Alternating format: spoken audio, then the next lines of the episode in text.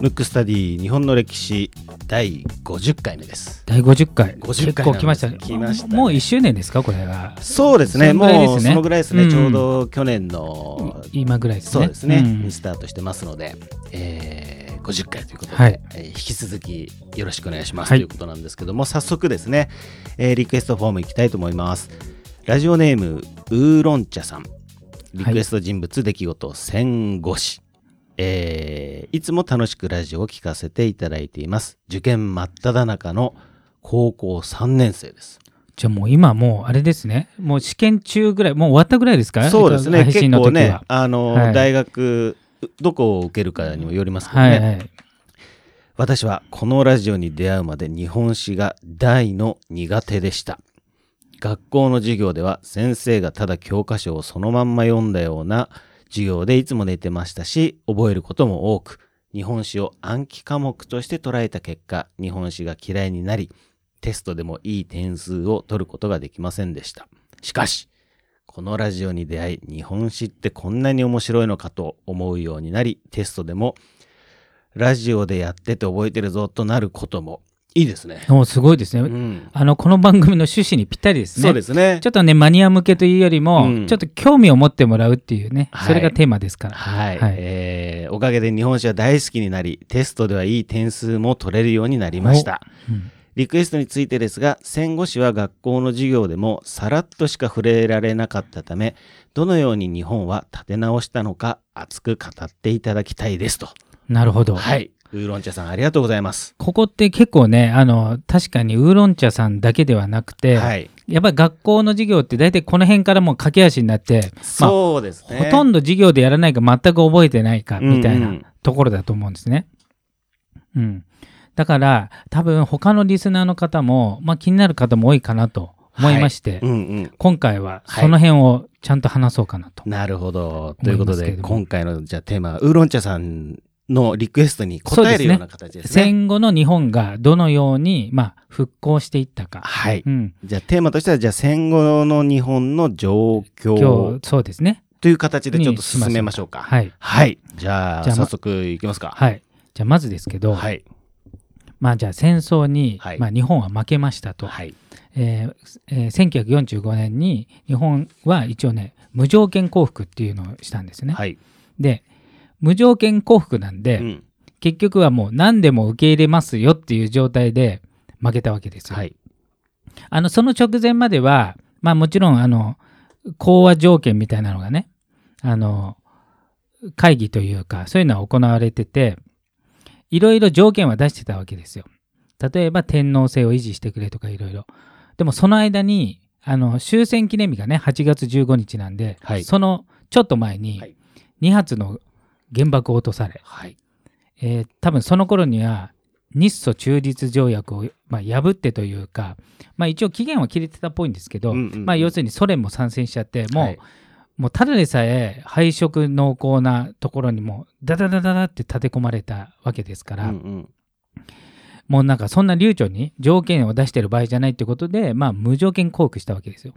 でそれに基づいて日本はまあ要するに日本政府は一応形的にはあったんですけど、はいその上に GHQ っていうね、うんうんうん。聞いたことありますか？ありますね。うんこれが一応連合国の司令本部っていうことなのかな、はい。がが、えー、と日本を、まあ、どうしていくか決めるというか、うんうん統治することになったんですよ。うんじゃあ有名な司令長官は誰でしょマッカーサーですよ。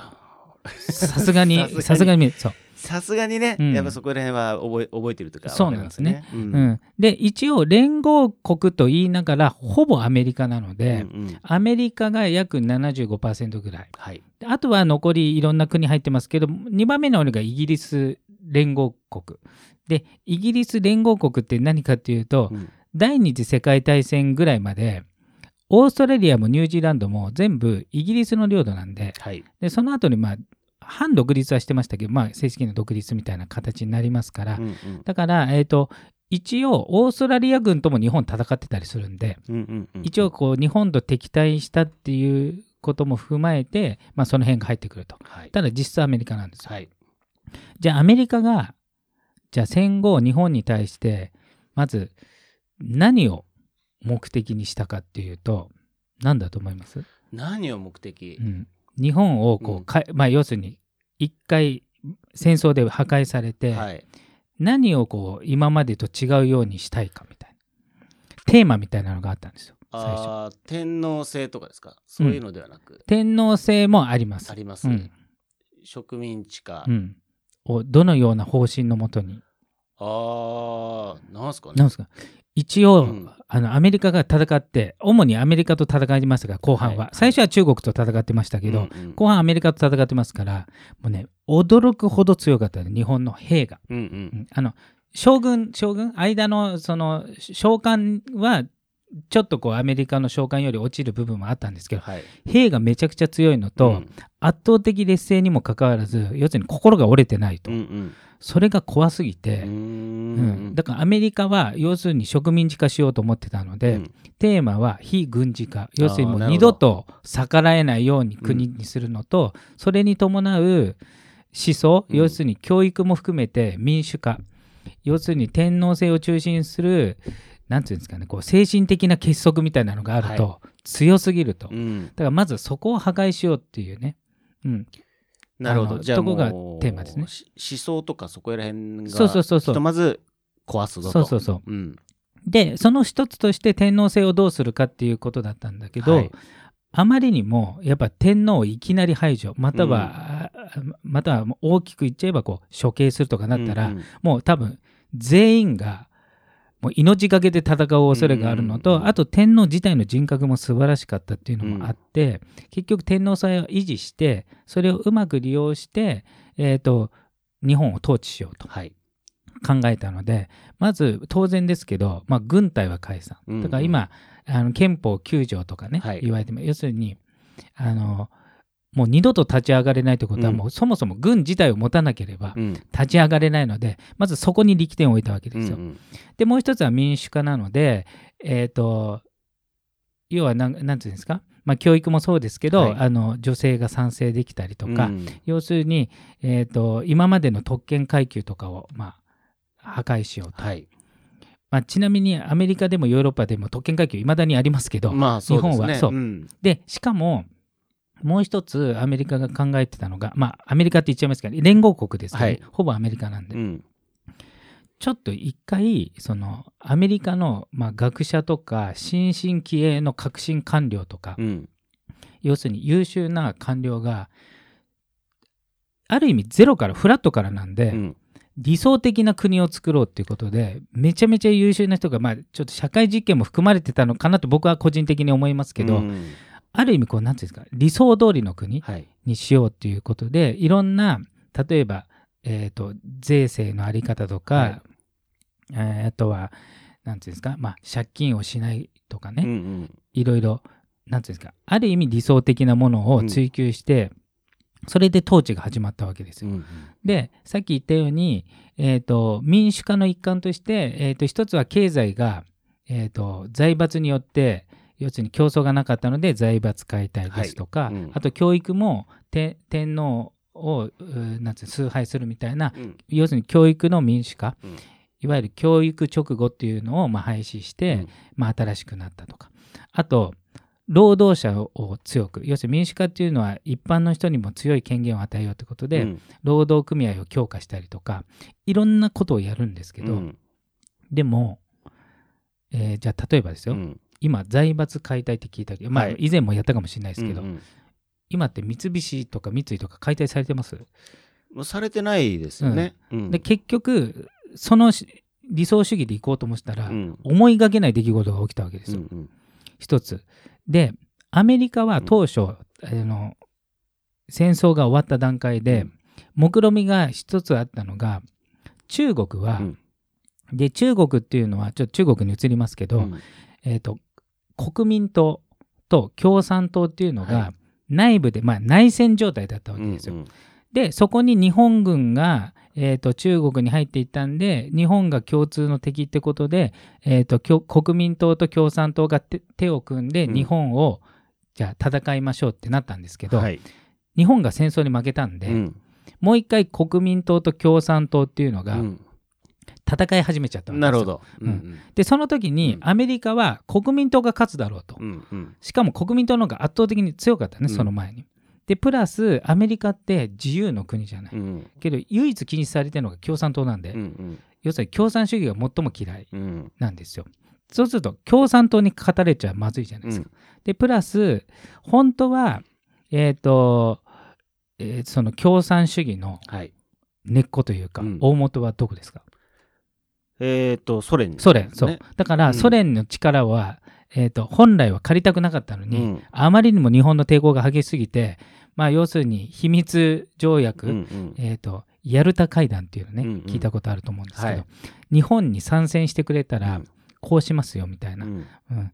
いうのを要するに、えー、と飴を与えてなるほど。でソ連がソ連参戦。ソ連にね。ソ連に。うん。だからソ連は一応あの、えー、と太平洋戦争。はい。大東亜戦争とも言いますけど、うん。には参戦してなかった。のうんうん。でそこでもう参戦したのが8月ぐらいに入ってからもうだからうん。8月15日終戦だから、ね。もうガーって入ってきて、うん。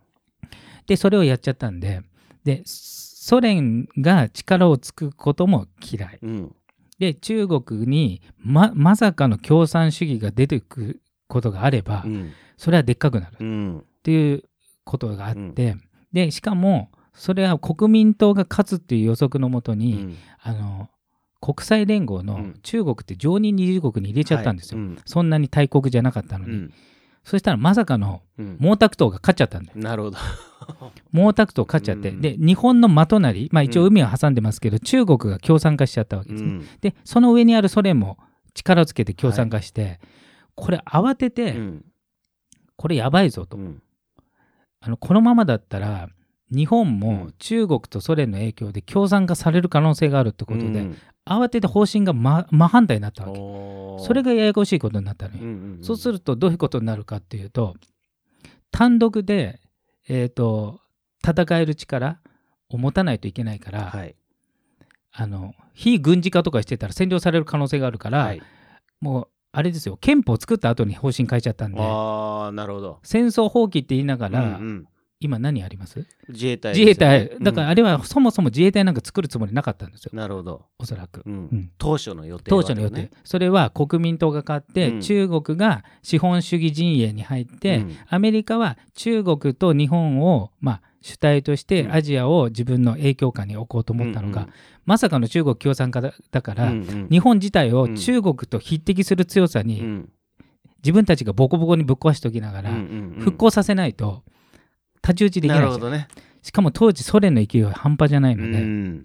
そうすると危ないということで、うん。そっから全部変わって、まあある意味日本を強くしないといけないんで、うん。ということは戦争前の日本の強みはうん。全部元に戻したわけよ、壊すと言っときながら。そう言っときながら、うん。なので、えー、と軍事で言うと急に自衛隊を作り出し、うん。まあ、その前警察予備隊っていうね、うん。あくまでも警察って名前にしてたんですけど、うんでもそれだと規模が小さすぎるんで、うん。もう今はもうね自衛隊だほぼ他からすると軍隊ですから、はい。持ち、うん。あと財閥も解体したら経済が弱くなっちゃうんで、途中で方向転換したんで、うん。一部分壊しちゃいましたけど、うん。ほとんど元に戻しちゃったんで、うん。だから今もいまだにあるじゃん。はい。それで、えー、と慌てて、うん。あの強烈ななんていうの援助うんだから今まではいもう二度と立ち上がれない日本にしようっていう、でプラスあのアメリカのその、えー理想的なうん。国にしようって言ってたのが、もうそんなのじゃなくてもう現実的に速攻で強くしないといけないっていうことで、全部が変わっちゃって、うん。うん。で、えー、と経済も復興しないと国の力強くならないんで、はい。なんと1ドル360円にして、うん。もう物質的にも援助しまくって、経済復興したっていう形なんですすよ。だからあれね、もし中国が国民党が勝ってたら、今の日本の国の形はだいぶ違うんじゃないかなっていう。状況も何もかも違ってる可能性ありますそうそうそう。だから国の在り方そのものが違うんで、うん。要するに最初の設計通りに行ってた場合、うん。現在の日本の姿は全然違うし、うんあの途中で設計図変わっちゃったから、はい。それに沿って今の日本があるのね。うんでそれの、まあ、直接的な原因はまず中あさっき言った中国もそうですけど、はい。中国と、まあ、日本の、まあ、実質間にある韓国、はい。あ当時朝鮮はい。言われてたのが、あのそこで代理戦争が始まったわけですよ。うん。アメリカとソ連の代理戦争。そこで朝鮮戦争が起きた時に、うん。朝鮮戦争の、まあ、前線基地が日本になったんで、うん。よりアメリカ寄りにもなるし、うん。プラス、えー、と強い国にしないといけない。うん。であと戦争って物を作んないといけないじゃない、うん。大量に破壊するんで,、そうですね。そこの前線基地が日本になったんで、うん。日本が一気に復興したっていうか、ううんん。だから中中国が共産化したことと、うん。朝鮮戦争が起きたこと、まあ、うん。朝鮮戦争もあの資本主義と共産主義の、はい。まあ、超大国の代理戦うんう争ん。なんで、結局それのおかげで日本も復興したし、うん。今の形の日本があったんじゃないかなっうていう。ん。だからね結構皆さん知りませんけど、うん。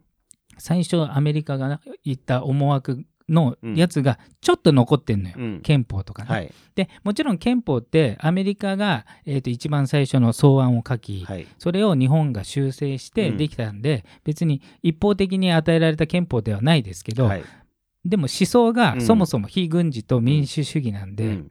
あのまあ、民主主義の方はありがたいのかもしれないですけど、うん。あの途中でねあの、まあ、軍事の方に、うん。で今となってはもしかしたらアメリカがね、うん。一部の人だけですけど、うんむしろあの核を持ってもいいんじゃないかとか、うん要するに思惑が全然その国際情勢によって変わっちゃうので、うん。だからどんどん変わって、うん。うん。だから憲法自体も今憲法改正の論議ありますけど、うん。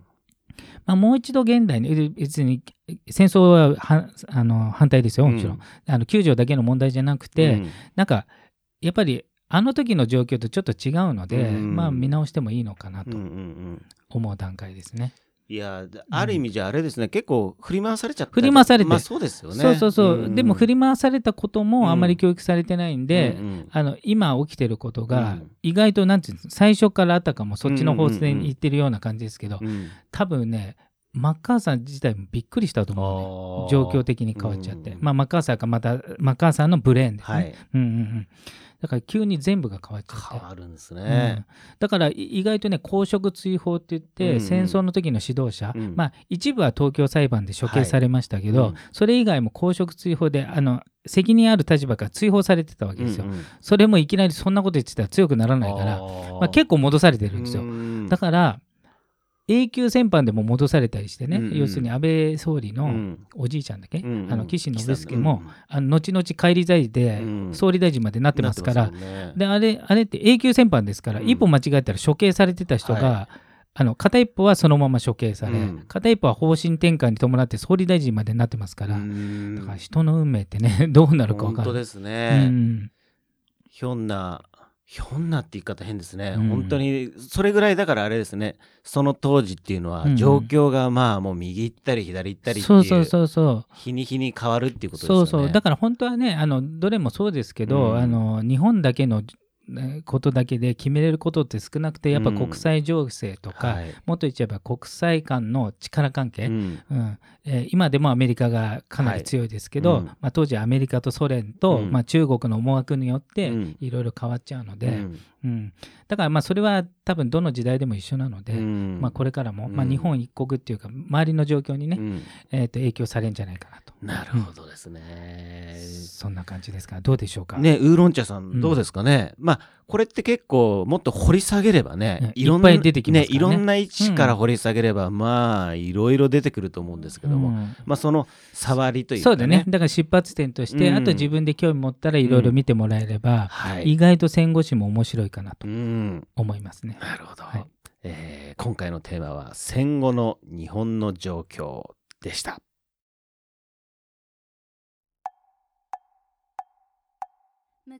くむくラジオだべ？むくむくラジオだべ？むくむくラジオだべ？